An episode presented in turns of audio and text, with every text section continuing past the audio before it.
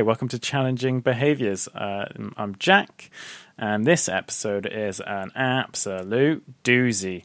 Uh, I was very lucky in being able to talk to RJ Mitte, um, who's known for his work in Breaking Bad, and he's done lots of other things, uh, lots of activism, lots of campaigning. Um, and it was it was an amazing opportunity to talk to him. So a huge thanks to Neda, his agent, who made it all happen. Was so keen for him to do it. Uh, that was incredible.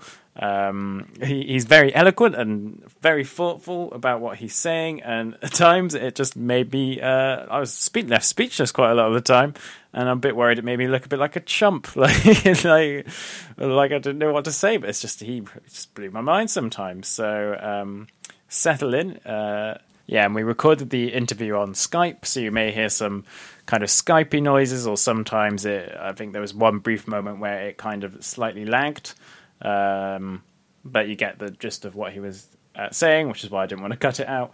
Um, and yeah, it was incredible. Uh, I'm buzzing. I literally just finished it, so I'm still kind of like, whoa, this just happened. Um, so yeah, uh, I'll give you all the usual contact deets at the end. Uh, so enjoy, or don't. Do what you want. Even without Tom, the catchphrase "Live sorrow, live strong."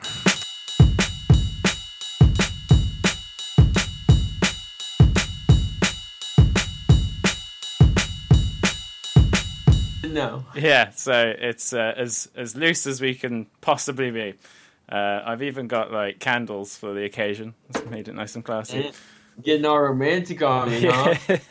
uh, brilliant. So uh, I'm just wondering how you like originally kind of first got into acting, uh, and we'll kind of use that as a uh, stepping stone. stepping yeah, stone. Yeah, Yeah. yeah.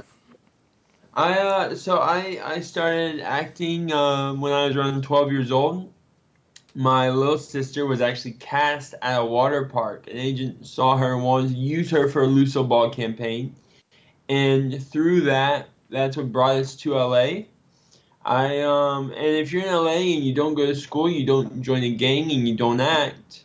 That's about it. yeah. Um, so um, I I just started to meet kid, try to do it to meet kids my own age and to to make some money and uh, about through that I was working on about sixteen different projects as an extra. Oh wow. So Hannah Montana, Everybody Hates Chris, Weed, Seventh Heaven, um, all within the first six months of me kind of starting um, acting, and through that I had a, an agent and a manager, and they ended up hearing about the casting call uh, for Breaking Bad that they were looking for actors with disabilities, and we uh, we really at the time didn't really talk or promote my my cerebral palsy. hmm And um, when it came down to it ended up working out uh, very well. um, I went in for the audition. I went in five times,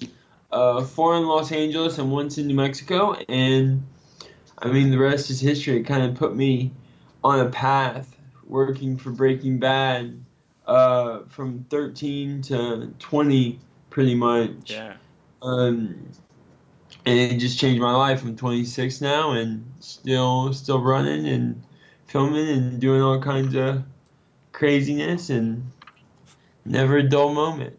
Uh, so when you like first saw that uh, that casting call looking for people with disabilities, is that something you thought you would like ever really see for what? I don't know how if it was like everyone's gonna be like this is gonna know, be huge at the time or The, the thing with the thing with me and and in like seeing that casting call or just I didn't really I never related with people with disabilities. I never really felt like I was categorized in that that world, that that that type of blanket. yeah Uh, it wasn't something that like I don't really think anyone with a disability goes, oh, I, I fit in in this community or this is my my thing. I think it just they they feel that it's part of the societal thing to find yourselves in communities, but that's the label that has been put on the community. So I think it's just kind of was like never a thought because I never viewed myself as disabled. yeah And um, I was like, all right, it's cool. I don't have to like, I don't have to really worry about my cerebral palsy acting up. I can just kind of let it go. If something happens, it, it's part of the character. Yeah. Um, so not so long ago on uh, uh, on our Twitter, we had like a huge kind of discussion with lots of people uh, uh in the in in the disabled community, uh, as it were, um, and we would a lot of talk about representation, like on television and film, etc., etc. And a lot of the responses we had were about Breaking Bad and uh, um, how it how it you, there was a character with a disability, but there was very little reference actually to the fact that uh, Walt Junior had a re- disability at all. He was just living his life as yeah. um, uh, just as a as a person, like as as as they do live, and it's not something they often see um, on in any kind of media, really.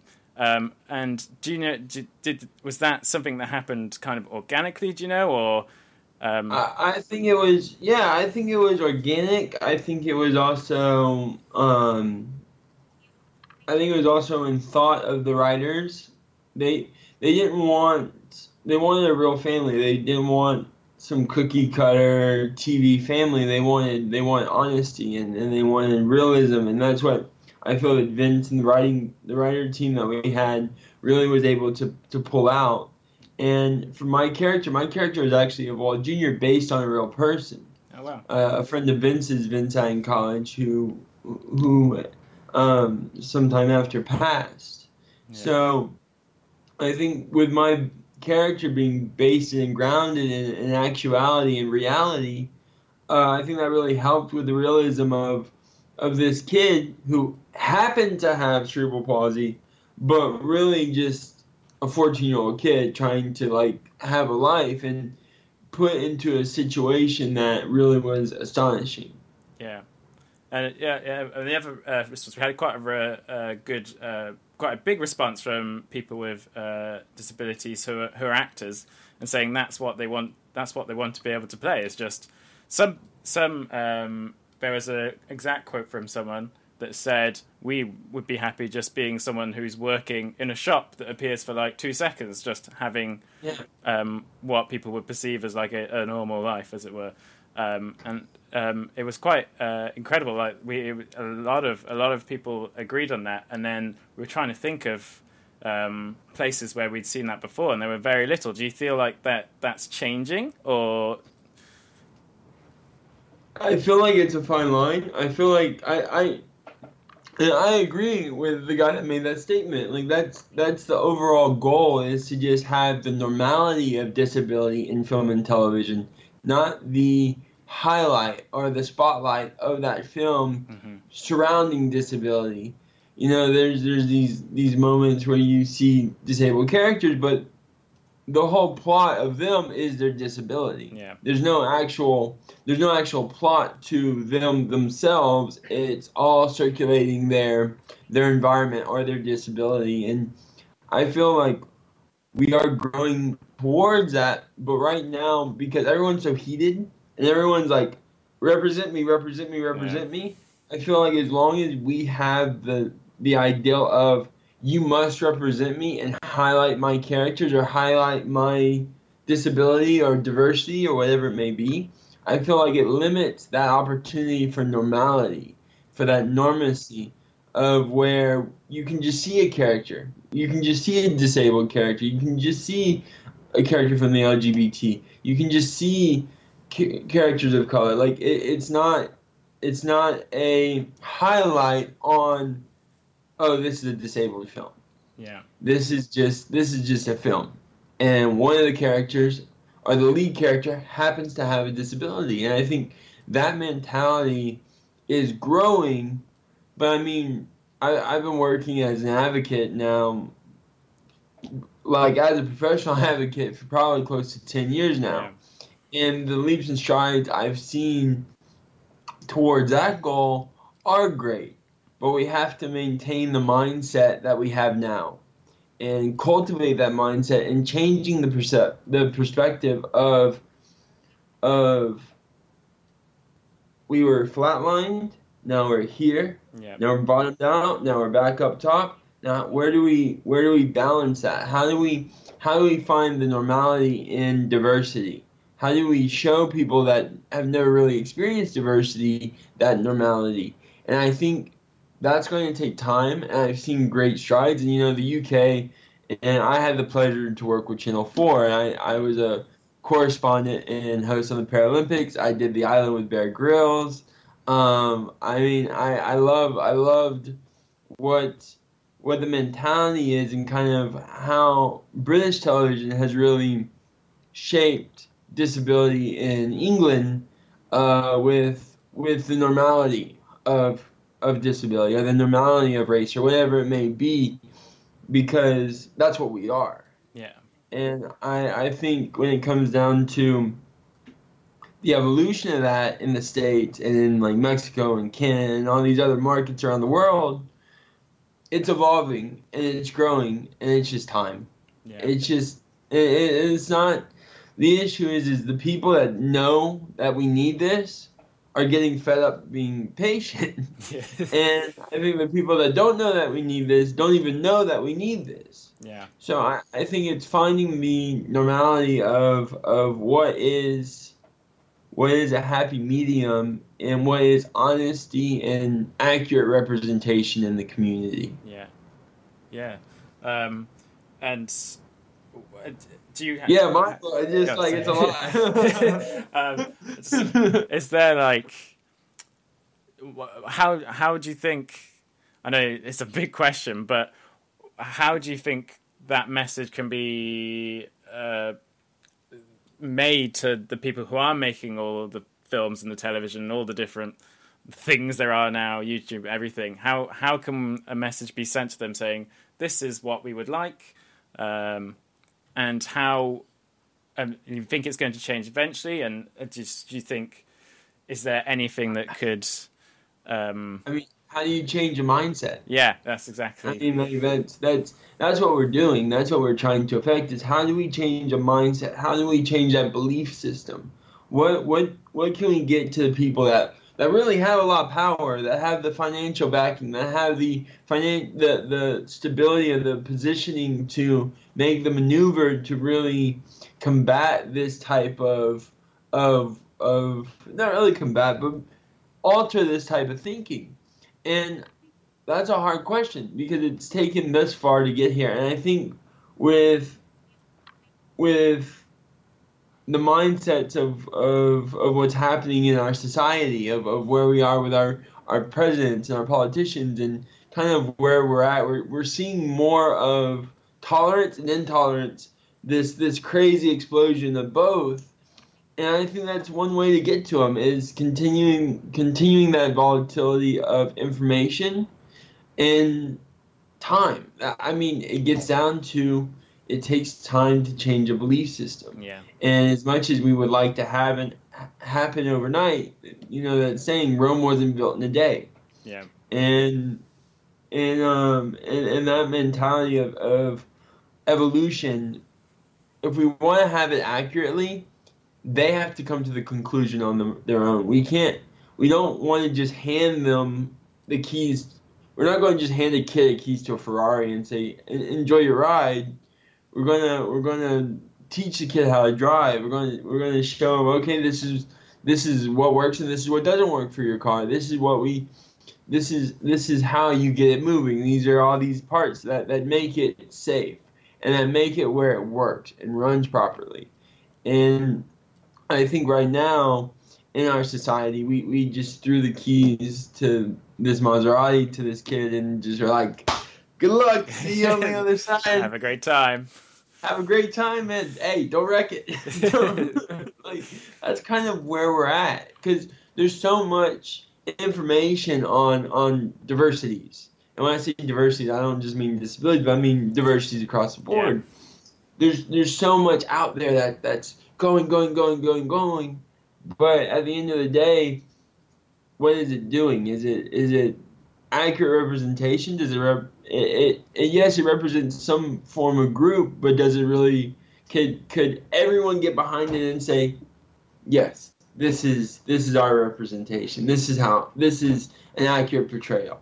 Yeah. I, I feel that we don't, and I think what made Breaking Bad special is we kind of had that commonality.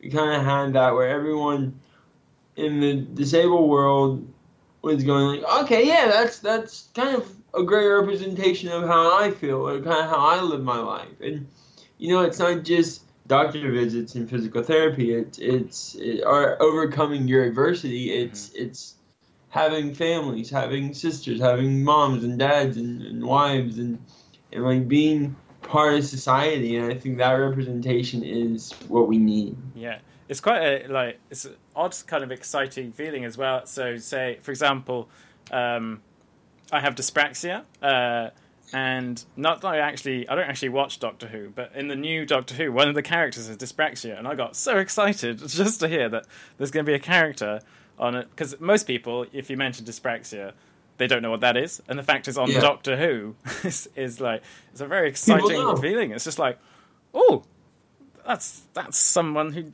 has the does what I do, um, and me. lots of people are seeing it. Yeah.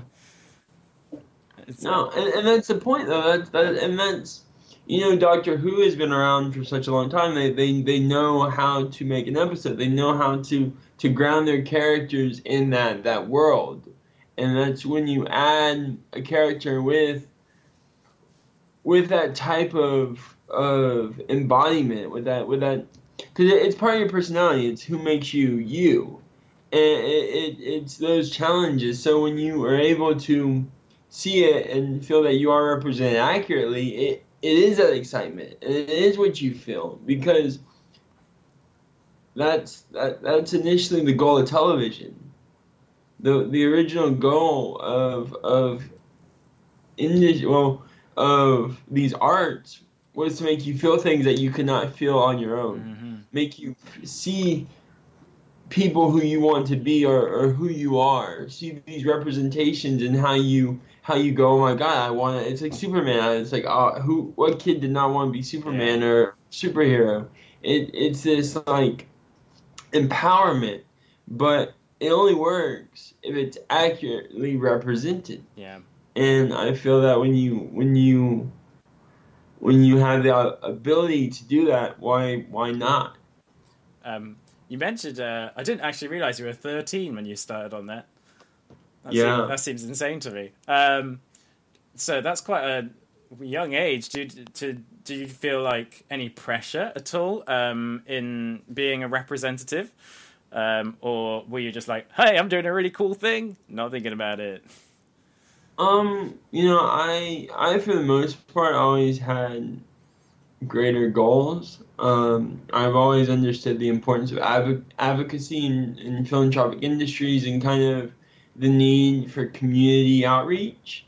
Um, so when I was given the opportunity to speak and give lectures and, and have conversation, it wasn't really to me it wasn't a, a like a burden or like a responsibility. It was more or less an opportunity to really help empower individuals and kind of elevate individuals to the next level. And I think that's what we need more of.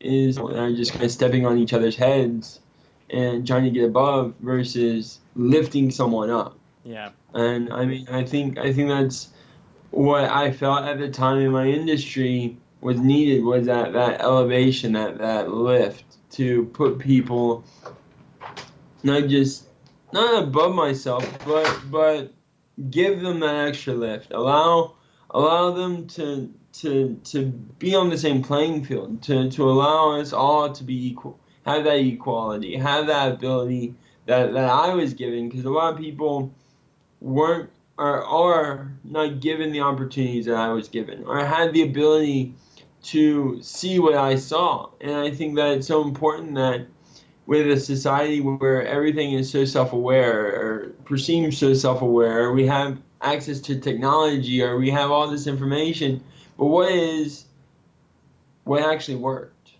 Yeah. What what is working? What what did what what can we do to elevate people? And and that's kind of when I I really get motivated to kind of just push forward on that. And I like to see people succeed. I like Yeah. to see people do better than I do and and are better and, and that become better than me and, and that's something that we we need and that's what we hope for the next generation that they leave it better than we did.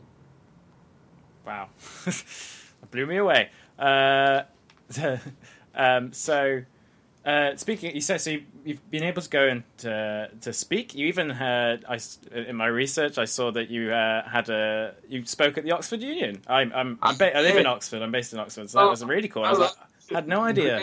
Great, great town, man. Oxford's a great town. It's great. It's, I, it's beautiful. But no, I did. I, I spoke at the union, and it was it was amazing. I mean, you don't really get much bigger than that.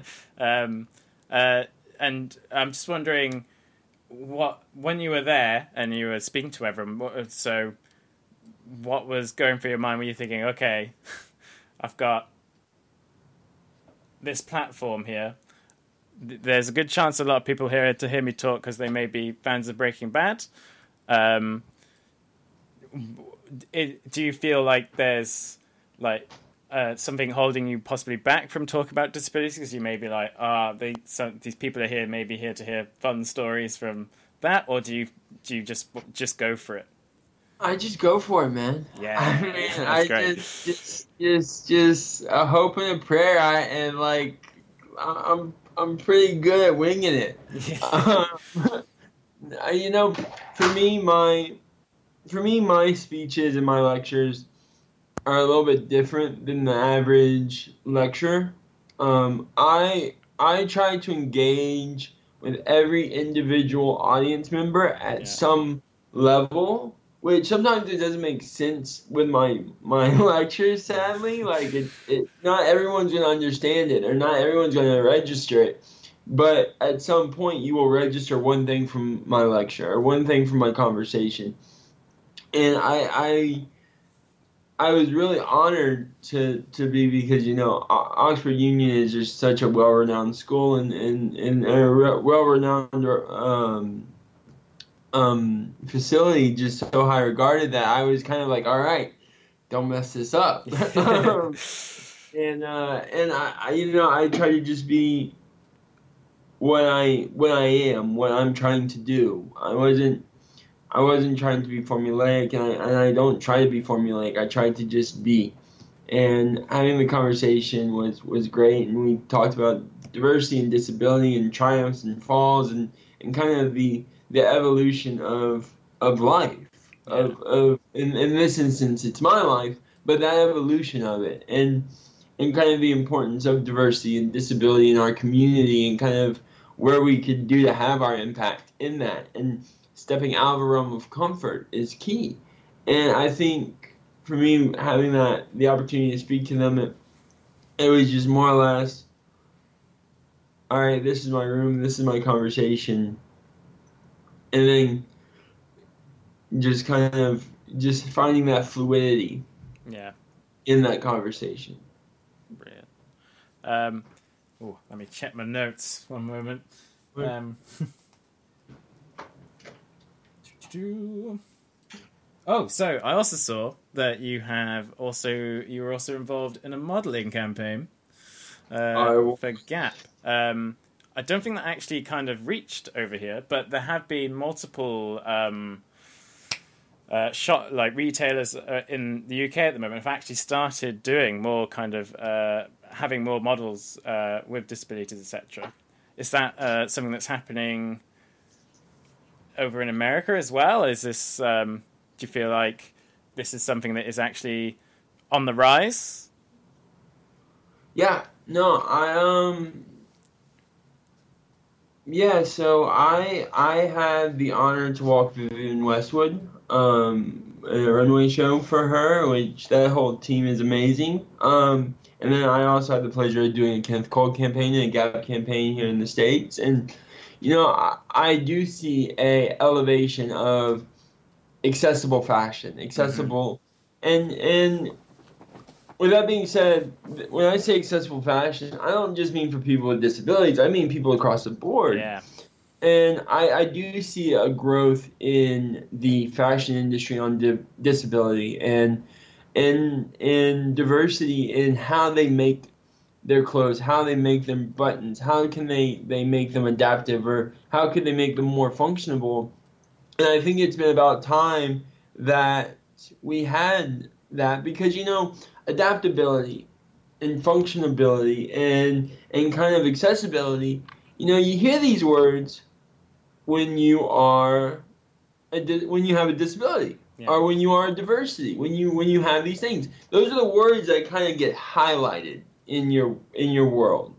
And you know i i find that it's kind of sad that those words do not branch out into the normal or no, the community on a global level not just on a diversity level. Yeah. Because you know we all have a diversity. We all have a disability.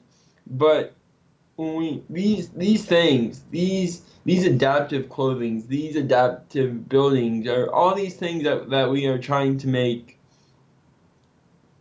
accessible are not just for people with disabilities we I, i'm hoping that we can change the mindset to show people that these are not just for people with disabilities these are for the everyday person that may need to get their clothes on quicker that may just want it's not about just basic adaptive clothing. It's about high fashion. It's about good clothing that is accessible for everyone. And I was lucky enough to be a part of a keynote for a organization called Runway of Dreams. Uh, we just had it at New York Fashion Week. I was one of the keynote speakers. It was a fundraiser and a runway, and they raised over a hundred thousand dollars. And um, Target and Nike and Zappos and um, Tommy Hilfiger. Uh, Tommy Tommy Hilfiger actually dressed me, but they were all part of that. And you know, seeing these massive companies because those are massive companies yeah. coming together and highlighting and supporting this event shows that there is a change, that there is a growth, and that it is it is evolving to uh to that next step in commercialization which is not always a bad thing. uh, it, it, it does have it does have a point when you're trying to get to the mass market and mass media, and I do see a growth in uh, in accessibility, and I'm very happy to see that that they are making some amazing strides. I mean, we have a long way to go. I think it gets down to changing the mindset of adaptive clothing or adaptive anything adaptive. Yeah. Anything that you may may view as like, oh, I won't, I won't ever use that. You will use that. At one point in your life, you will need someone to help you with your clothes. Yeah. You will probably be pushed in a wheelchair. You'll, and, and not just because you're old, not just because of, of age, because you break something yeah, or you happen. you have a cast on. So I, I feel that we are making strides, and that the industry has changing. I see a massive push of disabled models and diversity models in in this realm, and I'm so happy that, that I see it. I I I'm I'm like I just it's really amazing to see the evolution of where I would go on all these calls, or I would go on like I would go do go to these runway shows, and I would I I did that for quite a while. I I kind of dove into fashion for like four years um, in the UK, Germany, France, um, Spain, New York. Like I, I did every fashion week, every every show that I could possibly do, running around the world doing them. I see something completely different now. Yeah. I would never see someone with a disability. I'd never see someone with a wheelchair in some of these shows. And luckily I, I do now. And I see the elevation of of highlighting or showing fashion forward thinking, fashion icons in the future of when you were a kid with a disability and you were like, oh my god, there's a model in a wheelchair. You had never saw a model yeah. in a wheelchair like five years ago, and and that's and now. I I I I only see models in wheelchairs yeah. pretty much. Like it's it's this amazing thing of like I just you it's just so so much now and now I think it's time. We've gathered all the materials. We've gathered all the ore. Now it's time to, to make this this sword and to get our and to get our point, yeah. and to really and to really be able to utilize it. And I think that's where we're growing to. is a this this market of diversity, this market of accessibility is getting to a point where now it's time to finite it. It's time to really harness that this this movement and these groups and not in volatility and not in malice or you don't represent me, but as a commonality of this is what the people want. This is what people are looking for. And I think it takes time and I think it takes takes those those baby steps that we have been taking. But I see amazing leaps and bounds. Yeah. It's it is insane, like if you think about just how long it has taken. Like people with disabilities have always been around and it's you know, it's the year twenty eighteen and things like this are it's just starting to get emotion. It just blows my mind a little bit. To think why why has it taken this long? What has what has caused Well, I- such a I don't know. I think- odd. I think a lot of it has to do with people are so caught up in not being represented that they couldn't represent themselves. Mm. Um, we love, absolutely love. So, um, one of our self advocacy groups, uh, like a big thing we we've often talked about on the podcast, and uh, we we spoke to a Oxford based one called My Life My Choice, and just the huge difference that they could make compared to just say, I don't know, a local councillor or whatever. Uh, Yeah.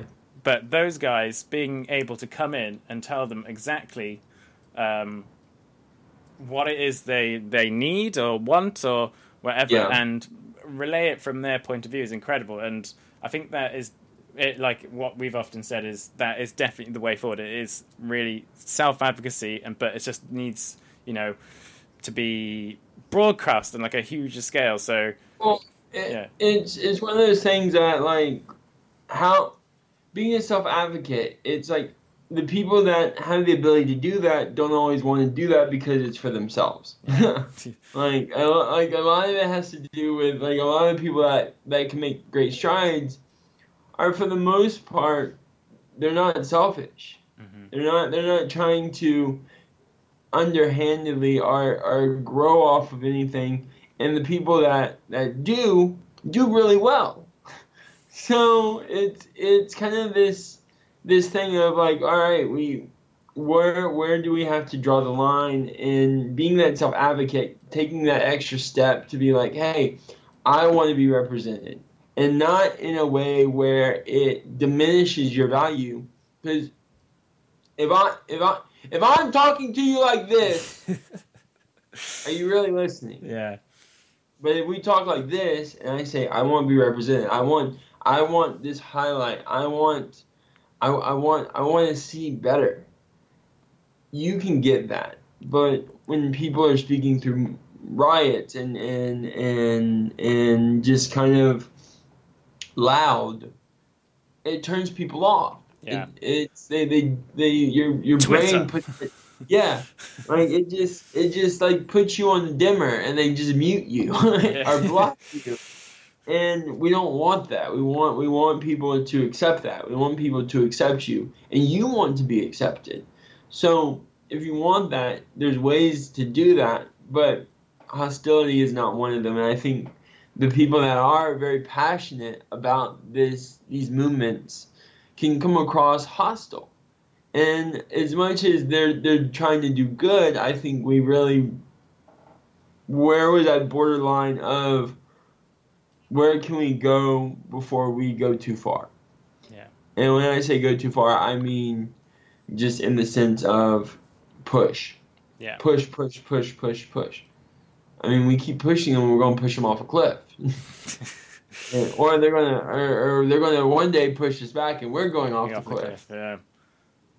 Right. So I, I think there's a, I think there's a finite to what that is and like what what we have in our society because you hear riots, you hear people screaming their voices and and that's something that like I, I hear. I hear them, I see them, I know their fight, I know their anguish. But the people up here it's it's they they hear something. it's like it's like what what's that? It's like it's it's, Yeah. and that's that's what we have to evolve. It's that mentality. Yeah, definitely. You've the. You've hit so many nails on the head. It's been I've, you've, I've, you've almost left me speechless. It's quite impressive.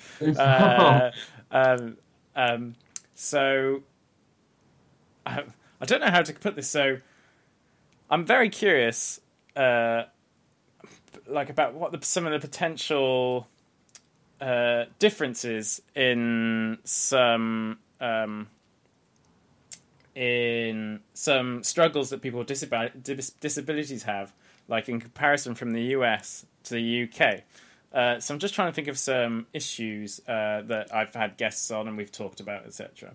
Uh, no. So one thing uh, I'm curious about is so there's a huge campaign going on here at the moment uh, in uh, revolving around accessible toilets and if you speak to most people like uh, in the public and you talk about say an accessible toilet they're just thinking oh just a toilet with a handrail. But uh, there's a big campaign going on for something called changing places which is basically those who may need to uh, lie down and like have their cha- clothes changed. They are very rare and so a lot of people will end up having to lie down on the toilet floor, which is gross. Um, and I'm just wondering, is there is there a similar thing that goes on in America? Obviously, it's a huge place, so it's hard to say. And I know, like, uh, no, it, it, it's this. We we're all combating the same fight.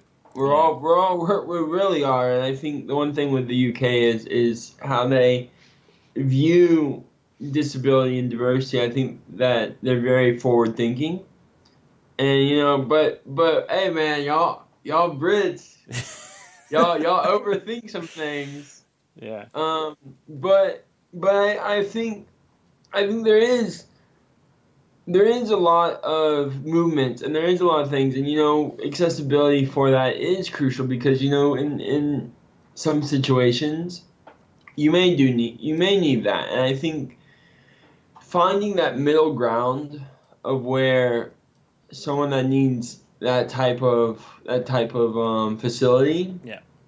should have the right to have that type of facility. But certain certain codes and ethics and building don't always allow that, and yeah. they don't have that that permit. And I think it's I, it's so easy to make all these assumptions and try to say, oh, this would work or this doesn't work. But if we had these answers that easily, we they would all they would all be done. Yeah. And I feel that with the movements, people are now hearing the issues more and more, and it's it's getting to the right thing of, of where can we make that accessible, and how can we how can we how can we um, get people out and see the world and not just be stuck in in their room or stuck in their their chair how can we how can we get them moving? How can we show them the world? And I think it's finding that fine line of of slowly integrating these types of policies into everyday life yeah. and everyday systems. And you know, it, it's hard to tell a building be like, "Yo, you need to cut out this much space for people to be able to lie down and change." And you're gonna have some money guy go, what? No. Or we can figure out ways to to make that adaptive. Yeah. I think I think there's I think there's more than just changing toilets to make to make it, it fair. I think it goes I think it goes back to the treatments of patients. I think it goes to the to to how we handle disability and how we handle diversities and and you know it, it's the whole the gender with toilets. Yeah. Like as much as as much as that was such a big issue, where is that now? Like what we need to continue to raise the fight and have these like these, these conversations on on kind of where where can we solidify ourselves in making things accessible and making people feel comfortable in an everyday society and i think that is extremely difficult because at some level someone has an expectation. Yeah. And I think it takes time, and you cannot always expect these these companies to just jump for you because they don't. They don't do it. They they don't not they're not doing it because you're disabled. They're not doing it because they don't do it. Yeah. and I think that's kind of the the mentality we also have to look into going to this, but still wanting to have that accessibility to be able to, to, to go to a bathroom. And I think there are ways to make that happen. I mean, I wish I could give you like I wish I could give you a solution on like how can we make everything accessible? How can we how can we do this? But there really isn't a necessarily right or wrong answer at this point in time. I think it's it's taking the strides and finding your community that you live in and going, hey, can y'all how can you as a town help me live my best life? And it can start with small towns like Oxford. Yeah. It can st- start with small towns in the states. It can start with small villages and and and expand. But there's no trial yet. There hasn't been really any major trials in how can we how can we show a town?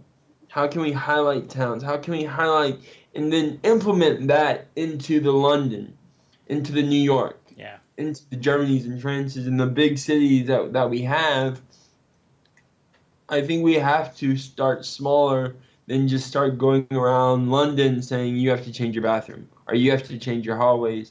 As much as they should and they can, we have to show why. Yeah. Why why would they care? And that's and that's I think something that's so crucial in our society is that we're showing why. But we have to show it in a way where people understand it. Yeah. And and people don't want to cater to a lot of times people don't want to cater to the minority. And that, got one person that, that needs to lay down on the bathroom floor, that one person that's trying to get to whatever they're trying to get to or whatever it may be. And, you know, I, I have a lot of friends who who can't um, use use the lavatory without help. And and um, you know what's funny is as much as hard as it is for them and sometimes so degrading, they still will they still will get past it Yeah. and they still have that resilience. Now, how can we make it better? And that's I think showing people like they will live their life and they will do what is necessary to be out there, but you're not making it easy for them. And I and that's and that's not always bad, but I think now in, in the time that we live in with all the accessibility, all the intelligence and information and equipment and knowledge that we have, our information is so spread out and it's so across the board we cannot even comprehend one thing. Yeah. Wow. Well, uh, thank you so much. Um, I know you've you've probably got a busy day ahead, Oh. so uh, um, yeah, no uh, it's been a real honor. I was very surprised, actually. I never thought I'd be able to talk to you. and This, it was uh, amazing. So thank you so No, much. but- No, pleasure's all mine, man. You know how to find me if you have any more questions. I do.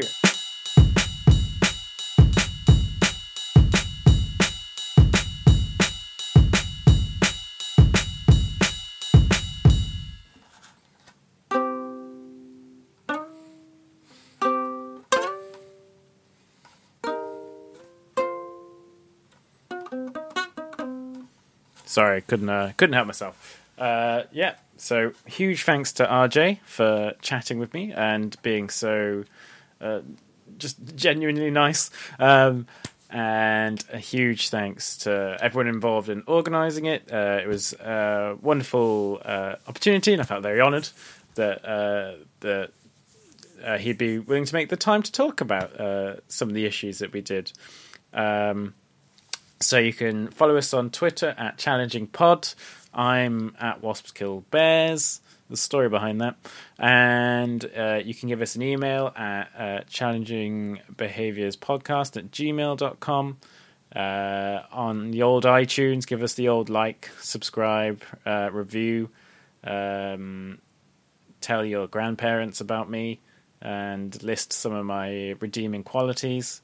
And um, so, yeah, and I need to also give a huge thanks to. Uh, so, I recently went to the London Podcast Festival and just got chatted to. Um, chatting to someone and he was recent he recently wrote a book and he um which involved him getting in touch with lots of different people because he was interviewing them, uh, and he kind of showed me the way in like um, how I can get in touch with different people, and we definitely wouldn't have um, been able to uh, be like have have had today's episode if it weren't for his input and him being very supportive. When I did, even though we only met like a couple of times and just have very shared interest in some films and podcasts, uh, his name is Timon Timon? Timon. Sorry if I pronounced your name wrong, Timon. Uh, Singh, and his book is called Born to Be Bad. It's really cool, and he interviews lots of people who played villains, and particularly in like 80s action films. Not really podcast related, but um, I just feel like, uh, as a thank you, I should give him a little plug. So, yeah, thank you, Timon. Um, very much appreciated. Uh, hopefully, we'll be back in November. Who knows who with? Uh, got a few few people in the pipeline, and hope that my first uh, solo outing with no co-hosts has not been too awful. Though, for a good chunk of it, I haven't actually spoken, which is probably for the best. Um, oh, say something cool, Tom.